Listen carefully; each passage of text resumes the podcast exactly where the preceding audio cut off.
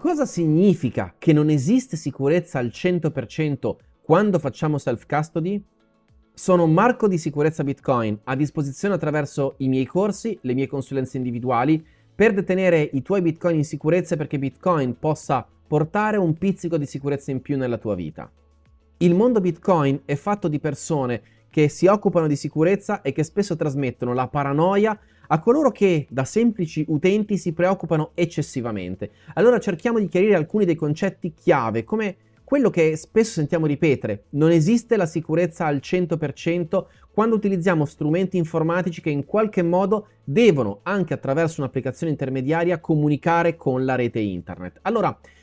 se parliamo delle blockchain, se parliamo di Bitcoin, evidentemente abbiamo bisogno in qualche forma, diretta o indiretta, seguendo il modello AirGap oppure in un altro modo, far comunicare per creare transazioni, per trasmettere transazioni alla rete, il nostro dispositivo hardware con la rete internet. Quando parliamo di strumenti informatici, la sicurezza al 100% non esiste, neanche se abbiamo l'isolamento totale dello strumento rispetto alle reti. Figurati quando lo strumento deve poter comunicare direttamente o indirettamente attraverso dei supporti come le schedine micro SD oppure i codici NFC o QR verso la rete internet. Ma questo non ci deve preoccupare particolarmente, non dobbiamo tendenzialmente essere paranoici, perché il punto è che non siamo sicuri, pensaci, al 100% nemmeno quando camminiamo per strada. Una macchina potrebbe investirci, una telecamera riprenderci, rinunciamo alla nostra privacy e di fatto anche alla nostra integrità e sicurezza personale molto spesso. Conosco persone che sono state truffate nel sistema bancario e che le banche non hanno risarcito, perché in qualche modo avevano comunque fatto delle azioni che riportavano sotto la loro diretta responsabilità quanto era accaduto.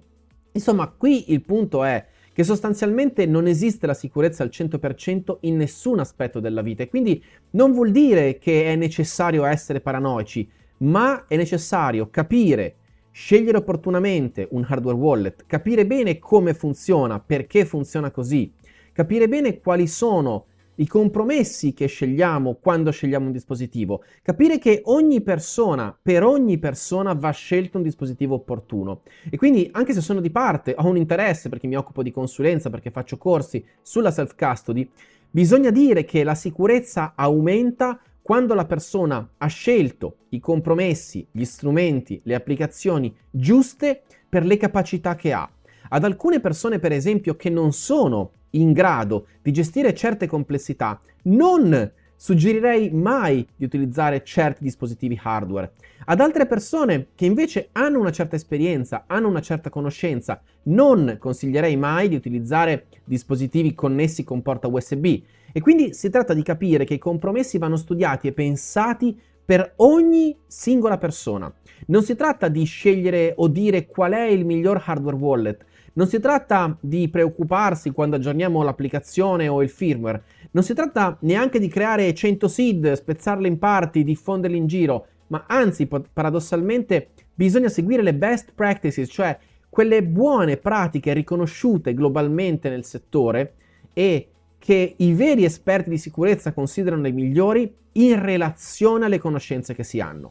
Proprio in questi giorni è in offerta, con un forte sconto che non si ripeterà in futuro, questo corso Bitcoin Custodia Sicura, perché per avere sicurezza nel custodire Bitcoin bisogna capire, comprendere quei meccanismi che fanno parte di Bitcoin, che sono alla base del nostro modo di detenere Bitcoin, come in profondità come funziona il seed mnemonico, in profondità come funzionano le transazioni, anche per essere preparati ed evitare di mettere a rischio i propri fondi quando andiamo a fare una transazione, quando magari dobbiamo accelerare delle fee, alzare le fee di quella transazione, quando possiamo decidere di utilizzare un layer 2 come Lightning o Liquid, ma sapendo chiaramente cosa stiamo facendo. Troverai degli approfondimenti pratici e teorici anche su Lightning e su Liquid all'interno del corso. Ora a disposizione sul sito corsi.sicurezzabitcoin.com.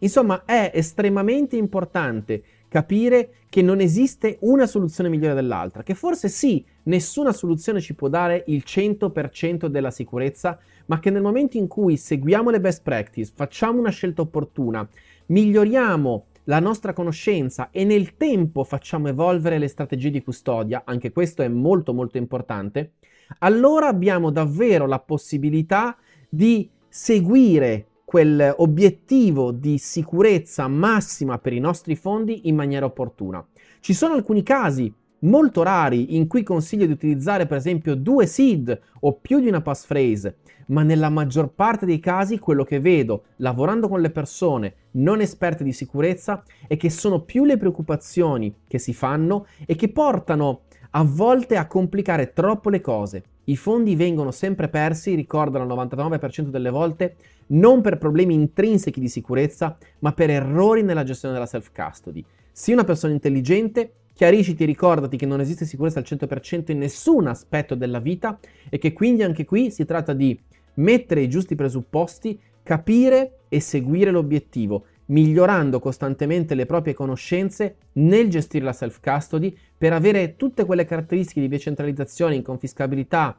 incensurabilità che Bitcoin ci offre e farlo nell'unica maniera sicura, detenendo le chiavi dei nostri fondi.